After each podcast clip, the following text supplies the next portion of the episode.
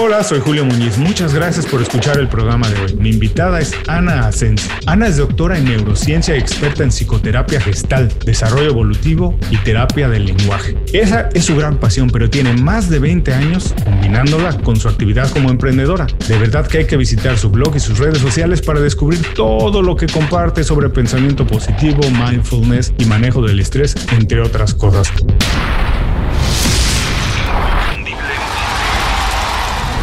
Esto es Inconfundiblemente. Aprende a ser tu mejor versión. Ana, bienvenida inconfundiblemente. Muchísimas gracias por hacer tiempo para platicar conmigo. Tenía muchas ganas de platicar contigo por todo lo que estamos viviendo y lo que tú compartes en redes sociales. Vamos a ir más adelante a eso. Pero antes, por favor, Ana, cuando conoces a alguien que nunca lo habías visto, lo conoces por primera vez, bueno, ah, las personas se conocen nada más por primera vez una vez, bueno, lo conoces y te pregunta, Ana, ¿a qué te dedicas? ¿Cómo te ganas la vida? ¿Cómo lo puedes explicar de la manera más sencilla para que todo el mundo lo entienda? Hola Julio, pues muchísimas gracias por invitarme. Estoy encantada de estar aquí contigo y con toda tu audiencia. Y la verdad es que esa pregunta que me haces es bastante buena porque con todo el expertise que tengo y todas las titulaciones, al final yo me defino a mí misma, pero esto es una definición casera, ¿vale? Esto no es una definición que... Pero sí que es cierto que yo me podría definir como alguien a quien le encanta hacer la vida más fácil a otros. Bueno, qué definición tan bonita. Después de eso, me surgen muchas más preguntas de las que ya tenía preparadas, pero además yo creo que nadie se va a poder escapar de escuchar la entrevista completa después de lo que tú nos dices. Pero antes quiero preguntarte, la verdad es que las personas casi siempre se definen por el trabajo que hacen.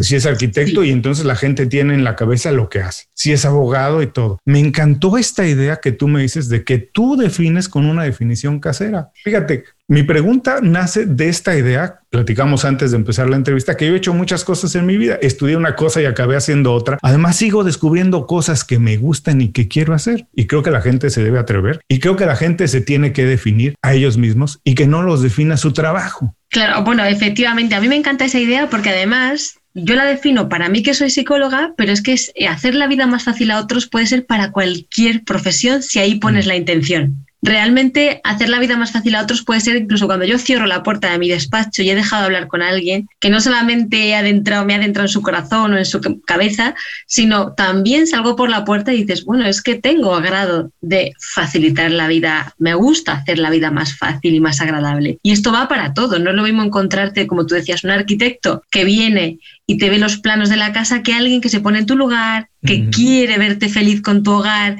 que quiere verte feliz con tu proyecto, que se adentra en tu historia. Eso es realmente el matiz más allá que le ponemos. Ahora, tú eres psicóloga. Esto de hacer la vida más fácil para alguien, hacerle un mejor día a alguien, ¿es algo que tenemos de manera natural los seres humanos o es algo que algunos descubren, les pasa algo en la vida? ¿Cómo se llega a esto? Yo te soy sincero, también un poco del trabajo que hago es regresar a la gente. La, verdad, yo soy muy agradecido de los lugares donde he trabajado, las personas que he conocido y me encanta la idea, la oportunidad de regresarle a alguien más, darle eso, porque seguramente de una experiencia alguien puede aprender y utilizarla en su beneficio, pero es algo que nos nace de manera natural. ¿Cómo se puede llegar? Vivimos una vida tan deprisa que muchas veces no nos sentamos a eso, que estamos tan ocupados en lo que sigue, en cumplir, en sacar, en llegar a la quincena, pagar los hijos, pero esto me parece mucho más agradable, sino como que te llena de vida, ¿no? Como que te dan más ganas de seguir haciendo. Es, otra dimensión. Yo siempre digo que a esto se llega por dos vías. O bien por vocación, es decir, pues que uno realmente nace con esa intención. En realidad los niños tienen un poco también muchas veces esa, esa, intención, esa de mundo feliz, de, que aunque es un poco fantástica, pero siempre un niño quiere también hacer agradar a sus padres, aunque luego también les chinchan, pero bueno, en realidad se llega por vocación o se llega a través de una crisis. ¿Vale? Hay mucha gente que a través de una crisis se rompe, se para y se plantea el, bueno, ¿y yo dónde voy? ¿Qué hago aquí? ¿Quién soy? ¿Para qué estoy aquí? ¿Qué quiero hacer con mi vida? Y a través de una crisis uno a veces conecta. Otros es por pura vocación, que, que realmente tienen esa llamada y van buscando su crecimiento, su ir hacia adelante, hacer la vida más fácil a los demás, porque eso, a ver, indiscutiblemente, al final todo el mundo busca sentirse bien. O sea, el fin último del ser humano es ser feliz. Pero hay una felicidad muy profunda que es la que, de la que yo hablo, que es ser feliz contribuyendo a un mundo mejor, ¿vale? Desde dentro, desde tu actitud. No ser feliz, que yo me parece fenomenal, el otro día lo decía, que uno sea feliz por cosas externas, porque es maravilloso tener un coche fantástico, disfrutar de viajes, eh, tener muchísimo dinero, un marido perfecto, pero realmente esos son elementos externos que igual que vienen se van. Entonces, si tú pones solo ahí mente ahí la felicidad, se te puede derrumbar en cualquier momento. Eso, yo siempre digo que esos son elementos para hacerte gozar. Mm. Y que el gozar hay que gozarlo, la vida hay que gozarla. Pero también uno tiene que estar muy consistente internamente, muy preparado por dentro, para que cuando la vida no venga tan a tu favor, seguir siendo una persona feliz. Entonces, por ejemplo, la actitud, el estar hacia, cuidarte tú para poder cuidar hacia los demás y que eso te siga nutriendo, eso es una actitud de persona realmente de felicidad, como llamo yo, verdadera, para toda la vida. Ese es el regalo de tu vida.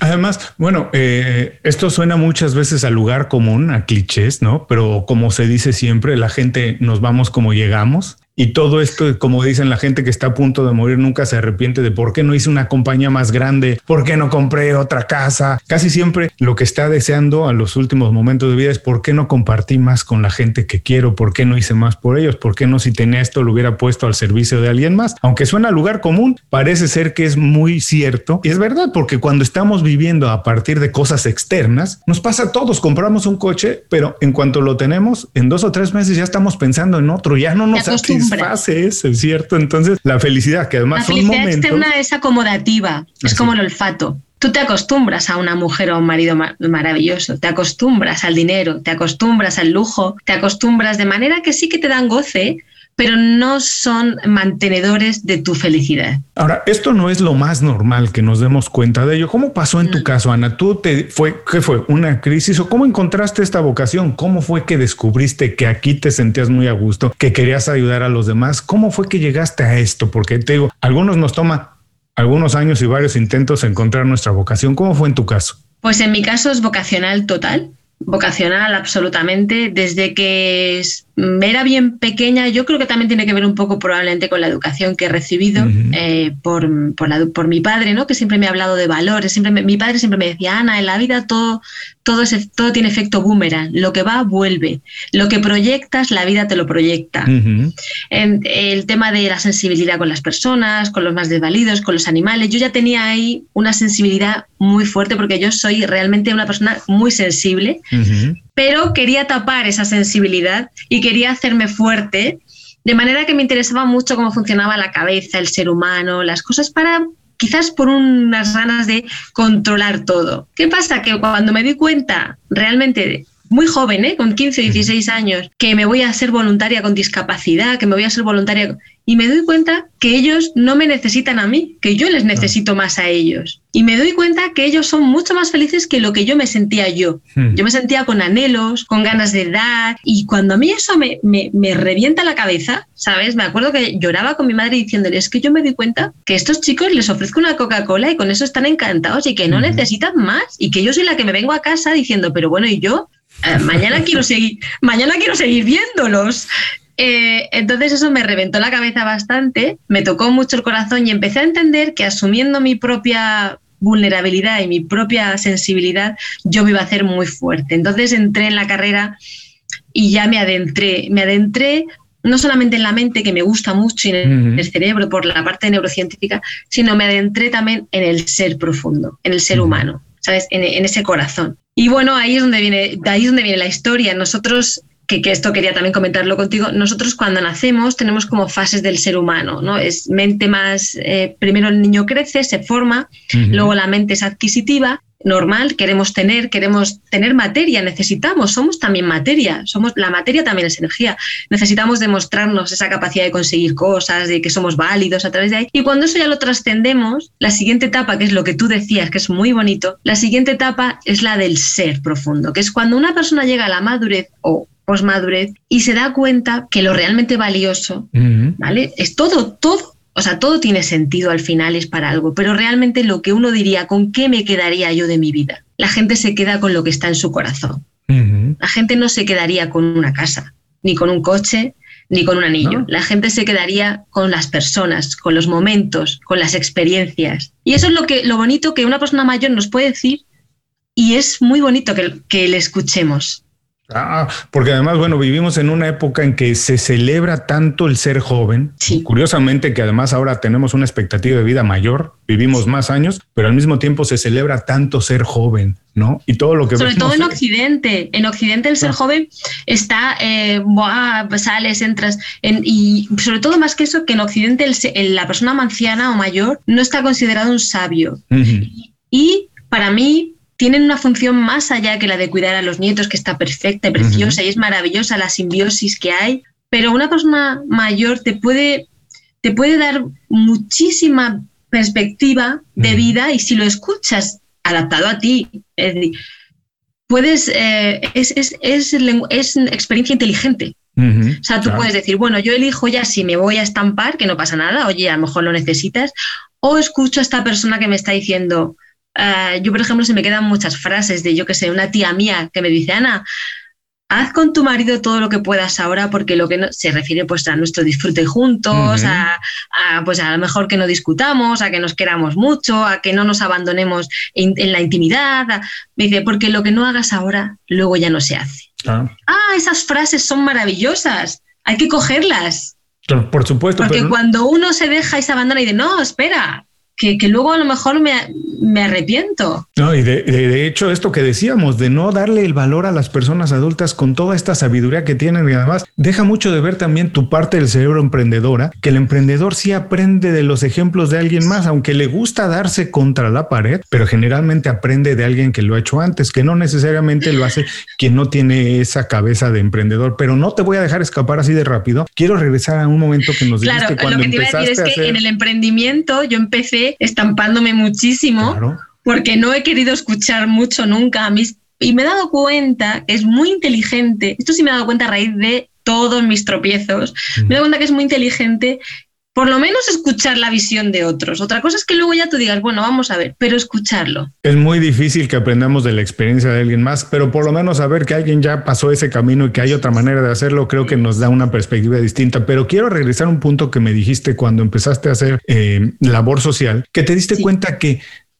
ellos realmente no te necesitaban, que tú necesitabas más a esas personas. Y eso me parece algo verdaderamente grande y brillante, porque además todos nos consideramos como seres completos, perfectos y que nosotros tenemos todo lo que necesitamos para ser felices. Y muchas veces la felicidad viene de cosas tan sencillas que están fuera de nosotros. ¿Puedes ampliar un poquito más esta idea de cómo es que nosotros necesitamos de otras personas para encontrar también la felicidad dentro de nosotros? Total, nosotros, nosotros necesitamos quizás esa sintonía con el corazón cuando sale lo más bonito que hay en cada uno de nosotros. Yo me di cuenta eh, porque yo decía continuamente, yo voy a ayudar, yo voy a ayudar. Tenía esa, esa naturaleza omnipoderosa, ¿no? Mm. De eh, yo es que, bueno, como quiero ayudar al mundo, pues lo voy a cambiar. Entonces, pero nacía desde una posición en la cual eh, yo consideraba que yo estaba súper completa, como tú has dicho, e iba a ir a un lado donde había unas mariposas con las alas un poco rotas. Entonces me voy al sitio y me doy cuenta que me necesitaban los monitores, los monitores asistencialmente, pero los chicos para nada. Los chicos estaban más felices que una perdiz. Y oye, yo estaba allí, lo compartían conmigo, vivían a 24 horas. Que no iba al día siguiente, ay, qué pena, echamos de menos a Ana, pero lo borran enseguida, empiezan otra cosa. Y nosotros, yo me daba cuenta, digo, madre mía, yo con 16 años enredándome la cabeza, qué voy a estudiar, qué no voy a estudiar, si este chico me quiere, si este otro no. Eh, mm, digo, pero Dios mío, pero si la que soy una infeliz soy yo. Y entonces yo me iba a mi casa y me daba cuenta que necesitaba, para sentirme bien, para como sentirme plena, ir a estar con estas personas que me daban este amor tan puro y verdadero, sin ninguna cosa detrás.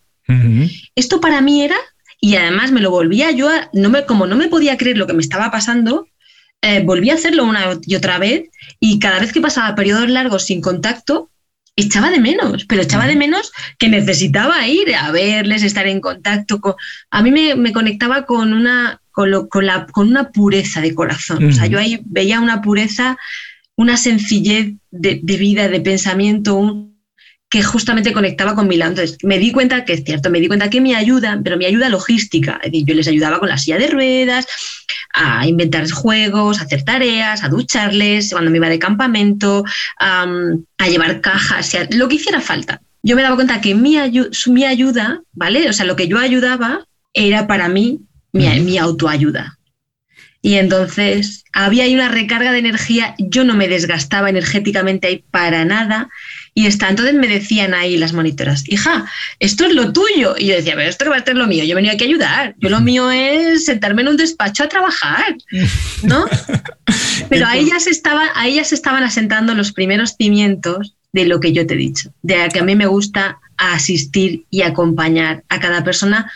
Y además, cuanto más dolor tiene, más me llama el corazón. Qué importante además sentir esa empatía por alguien más. Y creo que vale mucho la pena que digamos a las personas que no importa la edad en la que estén, siempre atreverse a hacer algo que a lo mejor nunca han hecho, atreverse, nada más exponerse a algo distinto, a lo mejor les abre las puertas de una verdadera vocación y no importa la edad, a lo mejor siempre estamos en Y además te une, une, une, fronteras porque después de eso no solamente está con discapacidad, después de eso me he ido con comunidades indígenas, a orfanatos, o sea, he ido por todo el mundo, donde iba mi sentido de mis viajes, pero luego ya como salté una barrera de solidaridad muy fuerte porque me convertí en una persona muy voluntaria, también me hice una reflexión que me gustaría compartirla contigo. Y fue, conocí mucho voluntario en el mundo, ¿no? Pero conocí mucho voluntario que luego tenía mala relación con sus padres, mala relación con su vecino. Y yo pensé, a ver, puede haber, o sea, puede haber situaciones que uno tenga mala suerte, pero luego digo, realmente el voluntariado de la vida de uno está también en tu vida. Hmm. yo cuando me di cuenta que elegí un formato de vida en el que ya no podía viajar tanto, porque estaba embarazada mucho tiempo, porque ya tenía otros compromisos de laborales, pensé, ay, ¿qué hago yo para reconvertir esta,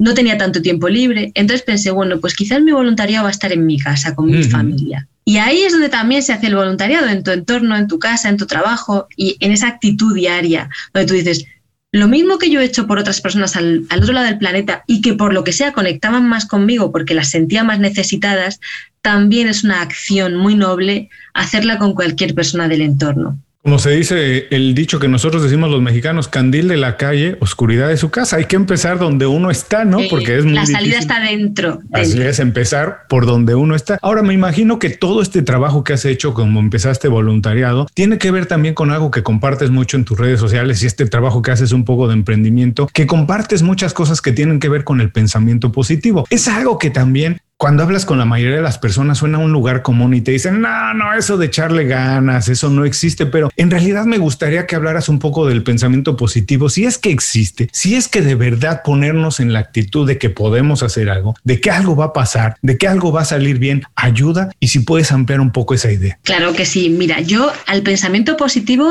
llegué de una manera que no, antes de saber toda esta revolución. Empecé a escribir un blog y ni siquiera llamaba pensamiento positivo, yo le llamaba pues actitud positiva, vida positiva. Bueno, mm, porque me gustaba mirar hacia adelante, pero no quiere decir mirar hacia otro lado. Yo, como, como tú dices, con, como naturaleza de emprendedora, mi carácter es muy optimista.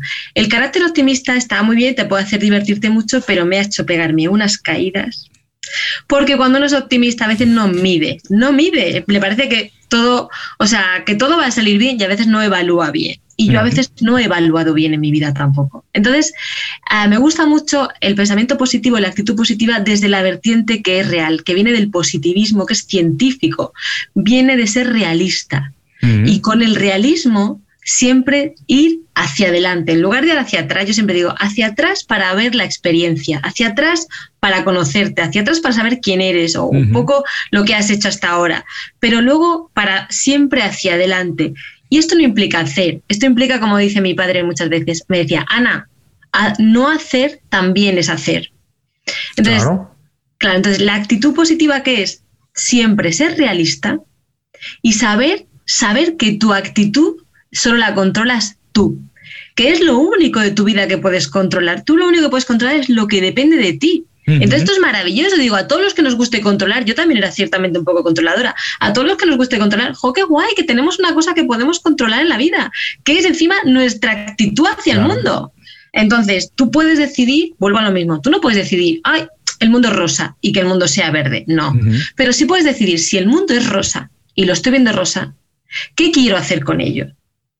Prefiero respirar y aguantarme hasta que cambie de color o a lo mejor puedo empezar a pintarlo de otro color. Lo que me refiero es que hay que discernir entre lo que uno es necesario que acepte, porque no queda otra. Por ejemplo, yo ahora mismo, ¿queremos quitar la pandemia? No podemos. ¿Vale? O discernir entre lo que uno puede cambiar. Es decir, oye, tú puedes cambiar ahora mismo tu situación laboral. Oye, pues a lo mejor sí. Tú puedes hacer algo por cambiar tu pareja. Pues a lo mejor sí. Tú puedes, ¿qué puedes cambiar? ¿Qué puedes mejorar? Y esa es la actitud positiva y ese es el pensamiento positivo. Al partir de ahí es que se te vayan ocurriendo muchos recursos. Si no tienes, busca ayuda. Hay mucha gente, muchos profesionales, muchas redes. Yo en mi caso trabajo con esos recursos para las vidas personales de las personas, problemas emocionales o, simplemente como coach. Pero luego hay mucha gente también que te ayuda a pensar recursos. Mucha gente, pues yo qué sé, cuando necesitas a alguien de marketing, cuando si lo bueno en la vida es buscar a gente con recursos. Yo el otro día hablaba con unos vecinos y me dicen, ay, es que no sabemos a quién llamar para hacer una obra, la obra que están haciendo aquí abajo. Y digo, anda, pues se me ocurre un vecino que tiene muchos recursos. Es que tengo un vecino que como fue constructor, es una, es una maravilla de recursos para cosas de tu casa. Yo no sabría. Ahora, si me pides recursos personales, yo te los puedo dar cada uno los suyos. Yo te pido a ti recursos de emprendimiento, de marketing, de música, de otras cosas, también me los puedes dar. Ahora, me gustó esto que dices de que si las cosas no están como yo las quiero ver, como yo las necesito, si yo cambio, las cosas no están cambiando, pero si yo cambio, absolutamente en ese momento de manera inmediata, todo cambia, porque mi actitud frente a esas cambió. Pero rápidamente también quiero regresar a esta parte que me decías que también se habla mucho cuando se habla de ser positivo de, ir hacia adelante, se habla y hay un dicho que escucho muchas veces, no me gusta mucho, que dice para atrás ni para tomar impulso. Y luego muchas veces de que en el sentido de que de aquí para adelante me pasó algo mal, pero no vamos para adelante. Y yo soy de la idea de siempre, de algún fracaso, algún tropiezo, aprender de él. Claro. Puedes ampliar esta idea de por qué es positivo regresar hacia atrás para aprender de lo bueno o lo malo. Claro que es muy positivo porque cuando tú vas, tú vas hacia atrás y vas para hacer reflexión, para aprender, para evaluar, para mirar, también a veces para coger referencia. Hay veces que en el presente estamos muy perdidos y necesitas irte atrás para decir, oye, que yo he hecho muchas cosas en mi vida, que yo soy muy grande. O sea, muchas veces en el presente tampoco nos instalamos como una figura poderosa. Entonces, mirar hacia atrás siempre para ayudarte. Siempre, yo cuando yo digo que mirar hacia atrás puede tener su asterisco, es porque si tú quieres volver atrás a ese estado, por ejemplo, imagínate que yo dijera, es que soy muy desgraciada porque yo necesito volver a vivir como si tuviera 20 años. Pues entonces tengo un problema que tengo que acudir a alguien a quien me ayude a solventarlo, porque algo está sucediendo en mi interior que no está integrando bien, o bien una crisis existencial, o bien no pasa nada. Si yo a mí me cuenta alguien esto y sé perfectamente cómo abordarlo más o menos, y alguien lo puede estar viviendo muy intensamente. Entonces ahí es donde yo digo, el pasado no te sirve, no puedes, tú no puedes volver al pasado, pero tampoco puedes irte al futuro. Si te vas a, lo único que puedes hacer es estar aquí. Entonces, el pasado es maravilloso para traerlo como experiencia, para traerlo incluso como recuerdo. Tú sabes la de veces que yo en terapia voy al pasado con mis pacientes, no para turgar en la herida, no, sino al contrario, para traer bonitos recuerdos, para traer emociones, para poder conectar con cosas que necesitamos. Para, siempre vuelvo a lo mismo, en amabilidad. También te digo que la terapia positiva que yo hago es desde la amabilidad. Mm. No es que evite la ira, no es que evite la rabia, pero creo que el aire y la rabia tienen que aparecer de una manera mucho más natural em, y que no ayuda tanto un proceso de terapia en el cual eh, yo te voy a llevar forzada a, la ira y a la rabia contra alguien, porque creo cuando hay veces que, porque lo he vivido, ¿vale? Que haces terapia con alguien y se le destapa esa ira y esa rabia frente a alguien a quien quieren, como a veces no se sabe modular, hace más daño. Entonces yo mm. siempre trabajo, y perdona que me haya metido por la parte clínica, desde la amabilidad. Bueno, pues yendo al pasado, yendo al pasado siempre como experiencia. Es muy valioso nuestro pasado, pues nuestro pasado es nuestra historia. Ahora, ya hablas también que el pasado para aprender. No nos podemos ir al futuro porque el futuro además generalmente nos causa estrés. Pasará esto, alcanzaré esto, tendré esto. Te puedes ir al futuro, te puedes ir al futuro de dos maneras y una es la sana. ¿Cómo nos vamos al futuro de manera sana? Vale, nos vamos al futuro de manera sana, porque si me dicen, vive el presente, vive el presente ya. Pero bueno, y si yo quiero proyectar, y si yo quiero tener objetivos, y si yo quiero crecer, y esa frase de creer es crear, o si antes no lo imaginas, no lo sucede, eso es futuro, pero ese es el futuro sano. El futuro de antelación, o sea, ese es el futuro donde tú proyectas en una visión de ensueño. Ahora, controlar continuamente lo que crees o quieres por hitos que se va a producir en el futuro y cuando no sucede, venirte abajo, esto como es, tiene que ver con el control y el control excesivo nos lleva a la ansiedad, esto hay que, hay que bajarlo, bajar la intensidad de esto y decir, oye, yo me hago una proyección me marco unos hitos, pero también tengo que ir dejando espacio a que vaya sucediendo eh, las improvisaciones que tiene la vida. Claro, ahora, entonces voy a intentar hacer un resumen porque además no te voy a dejar escapar así de fácil, pero nos vamos a ir al pasado para aprender incluso también nos dijiste para recordar los momentos agradables, porque también nos sirve, y nos podemos proyectar hacia el futuro para establecer planes, objetivos, porque además me recuerdo mucho que los atletas de alto rendimiento, los Olympians, los que van a las Olimpiadas y ganan medallas de, oro, tienen la capacidad de imaginar ese momento cuando les dan la medalla y eso los hace dar un extra que no puede dar la mayoría de personas. Es decirnos al futuro de manera. Los entrenan en dos cosas. A los, a los olímpicos los entrenan. Primero, les ponen las imágenes donde ellos mejor han ganado, mm, o sea, les, les, ponen el recuerdo, la motivación, les ponen la energía de, poder. Y luego les hacen imaginar y proyectarse viendo cómo les ponen la medalla. Así Para que, porque el cerebro, es que vuelvo a lo mismo, el cerebro no es listo. El cerebro es nuestro cerebro no es muy listo, no, no es nada listo, no lo es, pero es, muy perezoso. No, eh, o sea, nuestro cerebro es inteligente, pero listo no. O sea, es capaz, es competente, es sofisticado, Es, es, todo ese tipo, pero listo no. ¿Quién es listo? Tu ser esencial. Entonces, tu ser esencial es el que le dice a tu cerebro dónde quiere estar. Tu cerebro es tan capaz que te va a reproducir la foto. Te va a hacer la foto real, pero para eso se lo tienes que decir muy claramente, porque tu cerebro, como no se lo digas claramente, no lo entiende. Tu cerebro solo entiende lógica, que es palabra, lenguaje. Tu cerebro solo entiende lenguaje e imágenes, no entiende otra cosa. Entonces, ¿qué pasa? Que si no se lo dices claramente, o sea, si no te imaginas una situación o no la verbalizas, tu cerebro no sabe muy bien lo que quiere, empieza a divagar y la mente pensante, como digo yo, se convierte en mente errante. Mm. Y la mente errante empieza a hacer el vagabundo y esta es la que nos hace daño. Ahora, antes de ir más hacia el futuro, nos dijiste también que lo único que tenemos es el presente y es el que tenemos que vivir. Vamos a poner en contexto a las personas que estamos grabando esto en octubre de 2020 y dependiendo de cualquier país del mundo que estén viviendo, todos tenemos ya cinco o seis meses encerrados o medio encerrados. Oye, eh, Julio, te voy a decir una cosa, estamos grabando esto el martes 13 de 2020. Así es, bueno. un, un, reto de día. a mí me encanta el a mí me encanta el 13, pero, pero, pero hay gente que, hoy decía, madre mía, martes 13 de un 2020. Yo no creo en las brujas, pero de que existen, existen. Así que bueno, vamos a esperar que esto quede muy bien. Que ah, hay que tomarse la broma. Así es. Pero entonces, recordando, hoy, dependiendo de en cualquier lugar donde nos estén escuchando, ya tienen muchos meses encerrados o medio encerrados, viviendo un poco con incertidumbre. ¿Cómo puedes compaginar vivir esto que estamos viendo hoy, que nos está revolviendo, poniendo la vida patas para arriba, con mucha incertidumbre, pero al mismo tiempo, ¿cómo podemos traer pensamiento positivo para ayudarnos a sobrellevar esto de una mejor manera? Lo que te va a ayudar a vivir con la incertidumbre, o sea, la incertidumbre ya sabemos todos que es eh, eh, pisar por un sitio, ¿vale? Donde no sabes muy bien lo que va a haber después. Entonces, si yo digo, ¿qué te, qué te, con, qué te conecta la incertidumbre? Hay gente que la incertidumbre le conecta con, con riesgo, con adrenalina, con ganas, ¿no? Muchos emprendedores les gusta vivir un poco esa, ¿vale? Pero ¿qué pasa? ¿Qué nos pasa con este helado? Pues que como vivimos, venimos de una, de una experiencia en la cual se ha producido un shock mundial. Todas las noticias son negativas, que eso también nos va eh, hipnotizando a nosotros. Luego venimos eh, de haberse tocado pilares muy fuertes, nos han encerrado, nos han quitado la economía, nos han tocado la salud, pilares centrales para nuestra seguridad que creíamos tener controlados. ¿Vale? Vuelvo a lo mismo, vuelvo al control.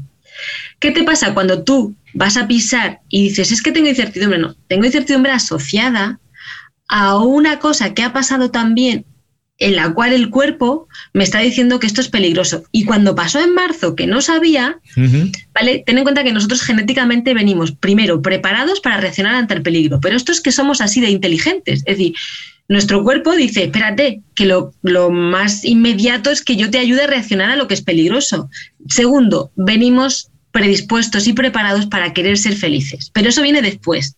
Entonces, ¿qué ha pasado? Que en cuanto nos tiembla la tierra, nuestro cuerpo automáticamente, nuestro sistema nervioso, nuestro cortisol, nuestra neuroquímica, ¡pum!, destapa el sistema de, ¿estás en peligro? Cuidado, cuidado.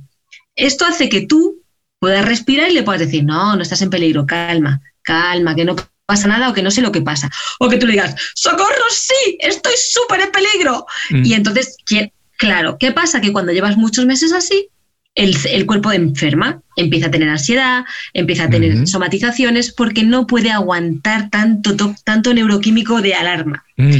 Nuestro cuerpo venía muy a, muy, muy a gustito. Oye, pues yo más o menos tengo mis cosas, pero ahora me voy de vacaciones, pero quiero ser feliz, anhelo ser feliz, tengo un poco de ansiedad, pero bueno, tengo problemas de pareja, pero bueno, lo voy superando. ¿Qué pasa? Seis meses nos tiene roto el cuerpo. O sea, nos tiene muy rotos, muy blanditos. ¿Qué ha pasado con esto? La incertidumbre la tenemos asociada a peligro, peligro, peligro. Si yo te digo peligro, esto conecta con la desconfianza. ¿Qué hay que trabajar? ¿Qué? Esa es la pregunta que me hacías. ¿Qué hay que, ¿Qué hay que trabajar? La confianza. ¿Cómo? La ¿Eh? ¿Cómo? ¿Cómo? Instalarse, o sea, tú sabes, si tú, si yo te, además hay que tirar de lo racional. Si tú sabes que tú no vas a poder controlar lo que pase mañana, pasado, al otro y al otro, ¿vale? Yo te digo, es que ponte en la situación. Tú solamente sabes lo que está pasando ahora. La única manera de controlar la confianza son dos vías. Una es a nivel orgánico, respirando y diciéndole a tu sistema nervioso central que no pasa nada, que todo está bien. Tú, tú vives como respiras. Si respiras con calma, tu cerebro va a sentir que no hay un león detrás de ti. Por eso hay que meterse en respiración, en meditación, en mindfulness, en todo lo que quieras que se llame ahora que está muy de moda, pero al final es que la respiración tiene una relación directa, directa con tu sistema nervioso central, que es el que te dice calma o cuidado. ¿Vale? Dos, mentalmente trabajándose el decir, yo solo puedo hacer y de mí depende lo que sucede en este momento. Con lo cual voy a vivir cada minuto para encontrarme bien. Y si la cabeza me empieza a girar y me empieza a traicionar pensando de más, voy a buscar cosas en mi cabeza que me mantengan más entretenido. Una puede ser darte un mensaje de, oye, no pienses en esto tanto que ya, que ya está bien. Como si tuvieras un ángel y un demonio, ¿no? Venga, oye, venga, ala. Otra puede ser, venga, a ver, ¿qué quiero, qué está, qué está girando por aquí? Que voy a perder el trabajo, que me voy a arruinar, que no sé qué. A ver, venga, vale, ya te miro. Venga, ¿puede pasar? Pues puede pasar. ¿Puedo hacer algo por ello? Pues lo que estoy haciendo ahora. ¿Puedo hacer algo más? No, pues calma. ¿Vale? De esa manera es como si entráramos en una fase que se llama rendición sana. Rendición sana quiere decir, me rindo a la vida, ¿vale? Confiando en lo que va a venir. ¿Que es difícil? Sí, porque cuando nosotros que hemos crecido en el control, control, control, creemos que cuando soltamos ese control nos va a entrar el descontrol. Y esta, esta rendición sana, no, esta rendición sana te conecta con el no control, o sea, te conecta con la paz interna. Mm. Es un entrenamiento. Quien no sepa hacerlo, hay muchos profesionales que te ayudan.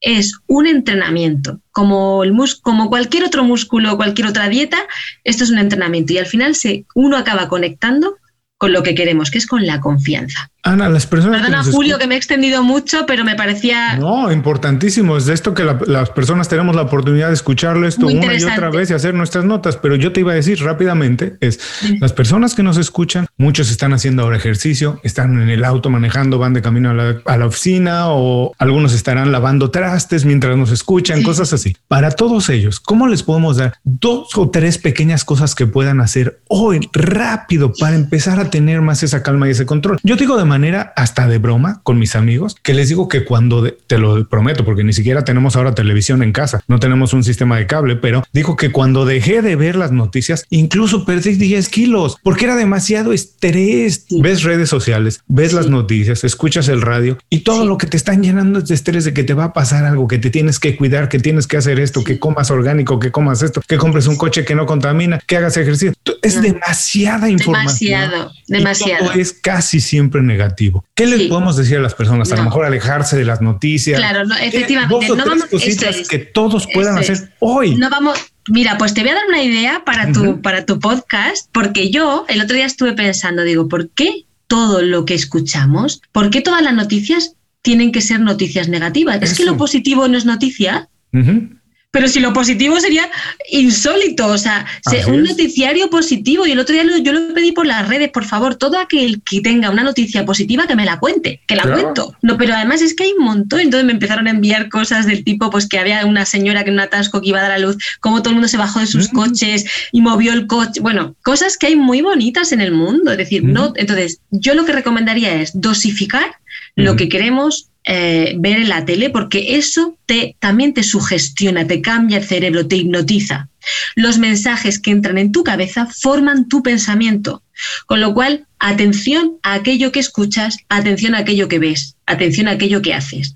¿Qué te dices? ¿Cómo lo dices? Si tú estás todo el rato hablando del virus, el virus se instala a vivir contigo. Si tú estás todo el rato hablando de la muerte, la muerte viene a tu casa. Es decir, si tú estás hablando todo el día de la ruina, la ruina llama a tu puerta.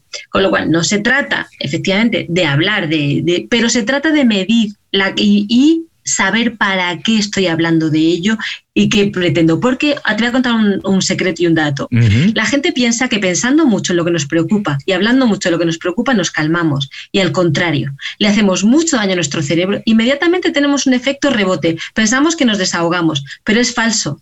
Al final nuestro cerebro drena baja un poco la intensidad de la emoción porque lo has compartido, porque te sube la oxitocina, pero inmediatamente viene el cortisol porque el mensaje es tan mm. negativo que viene el cortisol a darte, guerra. Entonces, por favor, la queja, el comentario negativo, el desahogo, limitadito, muy limitado en el tiempo, saber cuánto hablamos de lo mismo, saber cuánto decimos, saber cuánta catástrofe hay en nuestras palabras, cuánta catástrofe hay en nuestros pensamientos y cambiarlos por cosas que nos gusten. Si te viene un pensamiento negativo, acuérdate de tu nieto, acuérdate de, aquel premio que te dieron hace años, acuérdate de aquel verano maravilloso, pero acuérdate para traerlo a tu sensación corporal, no para llorar de desesperación, no, sino decir, ay, qué bien que la vida fue maravillosa y va a volver y va a poder volver a ser. Tip, un tip, ese es uno. Otro, por favor, las noticias poquitas, poquitas, poquitas. Y si quieres datos, vete a datos fiables. Y poquitos también, lo justito para que, si todos sabemos lo que tenemos que hacer, ¿vale? Tres, intenta estar lo más distraído posible con conversaciones agradables. Si no es posible porque tu entorno está muy tóxico, lee haz lecturas lúcidas, métete palabras de calma, hazle libros, que cosas que te ilustren, mm, programas como este podcast, cosas que te llenen el alma. Eso te va bien, te va a configurar el pensamiento. Rodéate de gente que te inspire, gente que te cuide. ¿Vale? Tips muy básicos. La gente que vaya en el coche, que se ponga directamente a pensar en lo mejor que le pasó en su vida. Visita inconfundiblemente.com. Descarga nuestras herramientas y aprende a ser tu mejor versión. Gracias por seguir con nosotros. Estoy platicando con Ana Asensio. Ana, ha sido una entrevista maravillosa. Nos te extendiste en algunas respuestas y te lo agradezco mucho porque vamos a poder escucharla una y otra vez y nos va a ayudar mucho en este momento que estamos viviendo. Ahora lo que quiero hacer es ir un poquito más, no con la profesional Ana, sino con la Ana, la persona. Y que puedas compartirnos también un poco de tus tips, lo que tú has hecho, cómo has logrado tener una vida un poco más balanceada, tener cuatro hijos, además salir de, de cañas y todo no es fácil en Madrid, pero nos vas a compartir cómo lo haces. Y lo primero que quiero preguntarte es, ¿qué hábito personal, qué hábito de manera personal que a lo mejor es el que tú crees que es más fácil adquirir, desarrollar? es el que has desarrollado que te ha ayudado a conseguir los logros más grandes? Yo para mí eh, vivo la vida en equipo. Es decir, mi matrimonio es un equipo, también la persona que vive con nosotros y nos ayuda está dentro de mi matrimonio, es un equipo. Mi equipo de trabajo, mis empresas, todo es parte de mi familia, parte de mi equipo. Sin un equipo, Em, no podría haber logrado, ni podría estar logrando, ni podría tampoco disfrutar de mi propio tiempo. Es decir, yo tengo mis hijos, pero yo no soy la única que está presente en todos sus momentos. Nosotros mm. nos, nos turnamos las duchas, las comidas, los llevarles al cole, nos lo vamos turnando como equipo. En mi trabajo, igual, yo no solamente atiendo a los clientes, los atiende todo el mundo. Entonces somos un equipo y realmente eso es maravilloso porque las cosas difíciles se comparten y las alegrías se disfrutan en conjunto. Y también también hacen que yo pueda hacer muchas cosas. Aprender a delegar es vital y trabajar en equipo es vital. Y curiosamente hay una tendencia a pensar que las cosas grandes se consiguen porque alguien es muy especial, ¿no? Se celebran a personajes como Jeff Bezos, pero la verdad es que los grandes, grandes personajes, el éxito nunca se consigue solo. No importa en el campo que sea, el éxito siempre es el trabajo de un equipo. Esto te lo pregunto aquí muy rápido, incluso vamos a bajar un poquito la voz porque no se lo decimos a nadie, pero nada más dime, ¿qué hábito personal no tienes, pero te gustaría tener y por qué? Uh, quizás me gustaría ser un poco más constante en el deporte.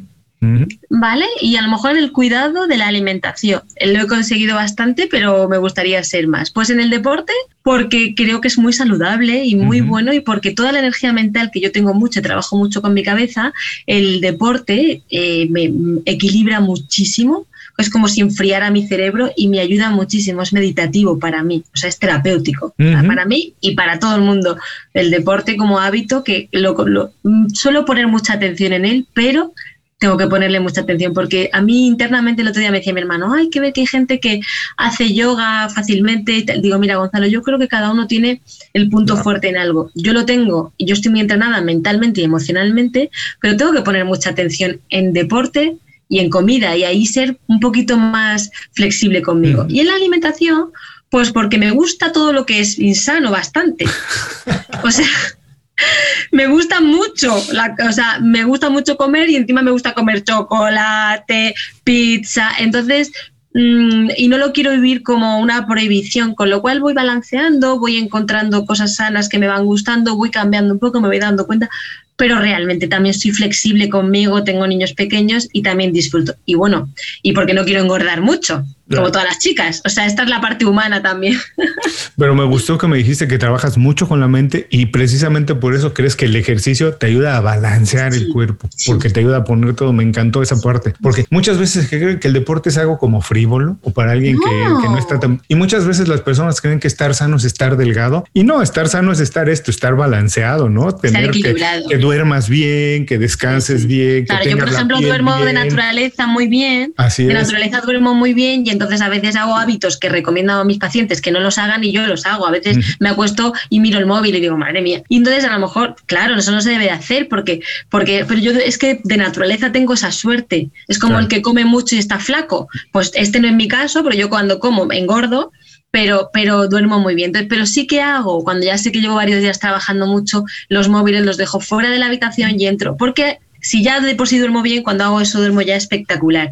Por eso yo, como dormir es tan importante, recomiendo que todo el mundo, con ayuda, sin ayuda, como sea, pero que duerma, que duerma. Buenísimo, importantísimo. A mí también me cuesta trabajo, pero cada día intento más. Ahora quiero regresar también a una parte que nos dijiste hace unos minutos que recomendaste un vecino que hacía obra para hacer otra obra y que lo haces muy bien, esto del networking. ¿Cómo se hace hoy en día para tener una buena red de contactos sana, saludable, con la que podamos colaborar, alguien que puedas recomendar, alguien que puedas contratar o que después ellos te contraten? ¿Cómo se hace eso? Claro, fíjate, pues mira, esto también es algo que me debe venir muy innato porque mi familia es muy simpática y, yo creo que el hablar con la gente, el ser sociable, eh, siempre me da cuenta, siempre me da cuenta cuando, pero desde pequeña, quién podía servirle a quién.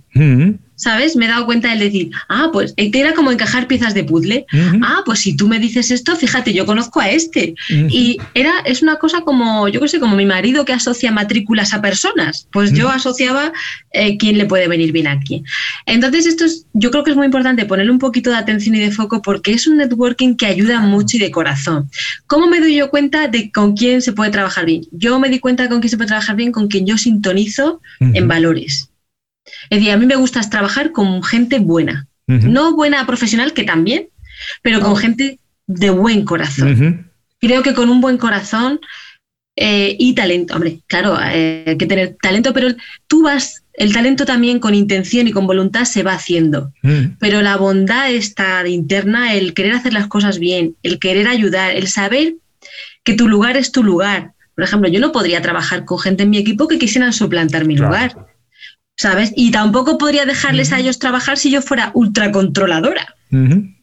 Entonces, eh, esto es una cosa muy buena. Y el networking, para mí, trabajar con gente o vincular a gente, tiene, el otro día vinculé, por ejemplo, a una, la editorial que me llamó para hacer el libro, a veces me pregunta y yo a veces no, no, bueno, de esto que tienes gente a tu alrededor, pero no ves el momento de la persona. ¿Vale? Porque también esto también se va aprendiendo durante muchos años. He recomendado a gente y luego no ha casado. Pero ya el otro día sí que claramente vi una persona que encajaba perfectamente con un proyecto de la editorial. Y digo, mira, ¡pum!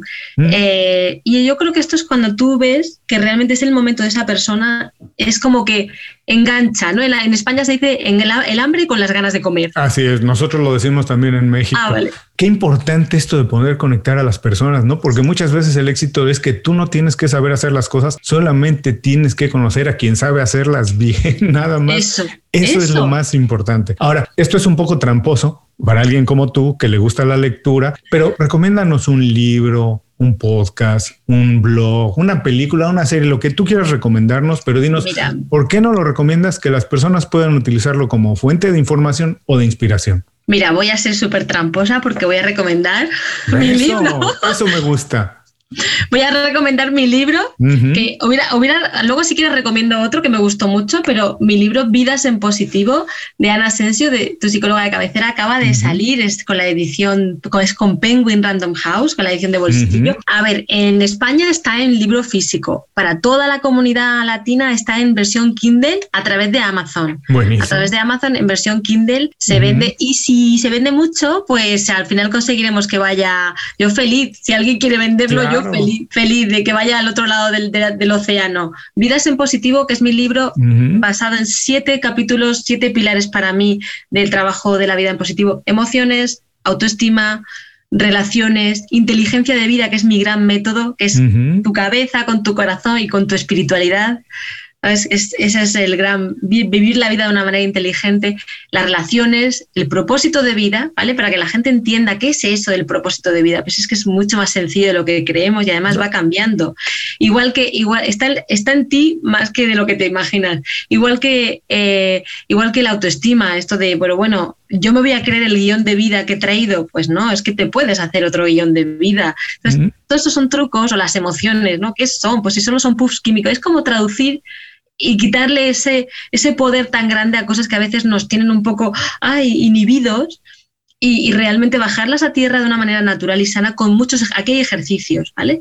Hablo de la felicidad y hablo también de qué sabe el último capítulo, que es uno de los que más me gusta, es qué se llama vida en positivo, pero es qué sabe esa gente que es un poquito más feliz. Hmm. Porque esa gente que es un poquito más feliz sabe hacer cosas que tú también puedes aprender. Ah, que muchas veces están aquí, pero no las vemos. sabe manejar el agradecimiento, sabe manejar eso, lo que hablábamos, la queja, sabe eh, dónde, qué es lo que realmente la suerte, cómo se trabaja, sabe manejar el foco de atención. O sea, es que sabe la gente que es un poco más feliz, que sabe manejar el lenguaje que le dice a su cabeza. Mm. La audiencia de Inconfundiblemente son muy buenos lectores, nos encanta leer. Así que a todas esas personas que están ahora manejando, haciendo ejercicio y no pueden tomar nota, no se preocupen, regresen más tarde a las notas de este programa y dejaremos la liga, el enlace directo para el libro de Ana. Ana, ya casi te dejo ir, ya sé que es un poco tarde en España, pero antes de irte, por favor. Ya sabes que en España tenemos unos horarios. Yo sé, están apenas ahora preparándose para irse de cañas, pero ahora ya casi te dejo ir antes de irnos, déjanos un buen consejo, algo para que las personas se queden con él el resto del día y también denos dónde podemos saber más de ti, de tu trabajo, leer lo que compartes en redes sociales. Por favor, dinos, Ana. Mira, primero empezaré por, por eh, decir dónde me podéis encontrar y luego ya me despido con... Me podéis encontrar en mi página web, eh, vidasenpositivo.com. Ahí tenéis todo, mm, artículos, prensa, me podéis ver el podcast, blog, todo, todo lo que queráis, talleres, terapia, todo lo que tengo para tanto de servicios como mm, de divulgación que podéis utilizar para vuestro crecimiento. Pues, Y luego en Instagram, en redes sociales, estoy como vidas, arroba vidas eh, en positivo en Instagram, estoy en LinkedIn también, estoy en, Vidas en Positivo, en, YouTube, estoy en medio, estoy en, con buscar Ana Asensio Vidas en Positivo, me vais a encontrar. Y luego eh, me preguntabas que me despidiera, ¿no? Yo creo que ya he dicho todo. Con un buen consejo, dinos algo para que las personas se queden con él de manera positiva el resto del día. Yo siempre digo algo que a mí me cambió la vida cuando yo lo descubrí, y es que realmente la felicidad, aunque suene de una manera eh, un poco fantasiosa, pero la felicidad está en ti, depende de ti, no es nada externo, nace de dentro, carece de causa, carece de causa, con lo cual me quedo siempre, esto me hace referencia a la famosa frase que dijo mi querido, como digo yo, Mahatma Gandhi, que es, conviértete en aquello que deseas ver en el mundo. Uy, Ana, muchísimas gracias de verdad por dedicarnos tiempo, compartir con nosotros todas tus experiencias, ideas, puntos de vista, idea, que la gente ojalá vaya, descargue mucho tu libro, te lea, te siga en redes sociales. Espero que la próxima vez sea en persona, ya sea en Madrid, o sea, en Miami, nos iremos a tomar unas cañas. Tengo unas ganas de un vermut de grifo que bueno, y aquí no, no lo encuentro. Entonces espero que pronto nos podamos ver, sentarnos a tomar algo y seguir hablando de esto, Ana. Pues muchísimas gracias, Julio. Ha sido un grandísimo placer, un honor estar aquí contigo y con toda tu comunidad. Gracias y efectivamente esperemos que podamos darnos un abrazo de una manera natural muy pronto. Y a todos los que nos escuchan, con esto terminamos la entrevista con Ana Asensio. Les recuerdo que todos sus consejos, así como todos los datos para ponerse en contacto con ella y saber lo que está haciendo, nos pueden encontrar en las notas de este programa. Antes de cerrar el programa quiero pedirte dos favores. Primero, si algo te pareció interesante o motivador y conoces a alguien que se pueda beneficiar con esa información, comparte el programa con ellos. Eso nos ayuda a todos. A ti por fortalecer tu red de contactos, a ellos por recibir información útil y a mí porque más personas conocen inconfundiblemente. Segundo, suscribiéndote a nuestro boletín para recibir de manera gratuita información, recursos, consejos e inspiración para impulsar tu desarrollo profesional o crecer tu negocio. Recuerda que lo que importa no es tener un trabajo o un negocio que te dé para vivir, sino un estilo de vida donde crezca lo mejor de ti.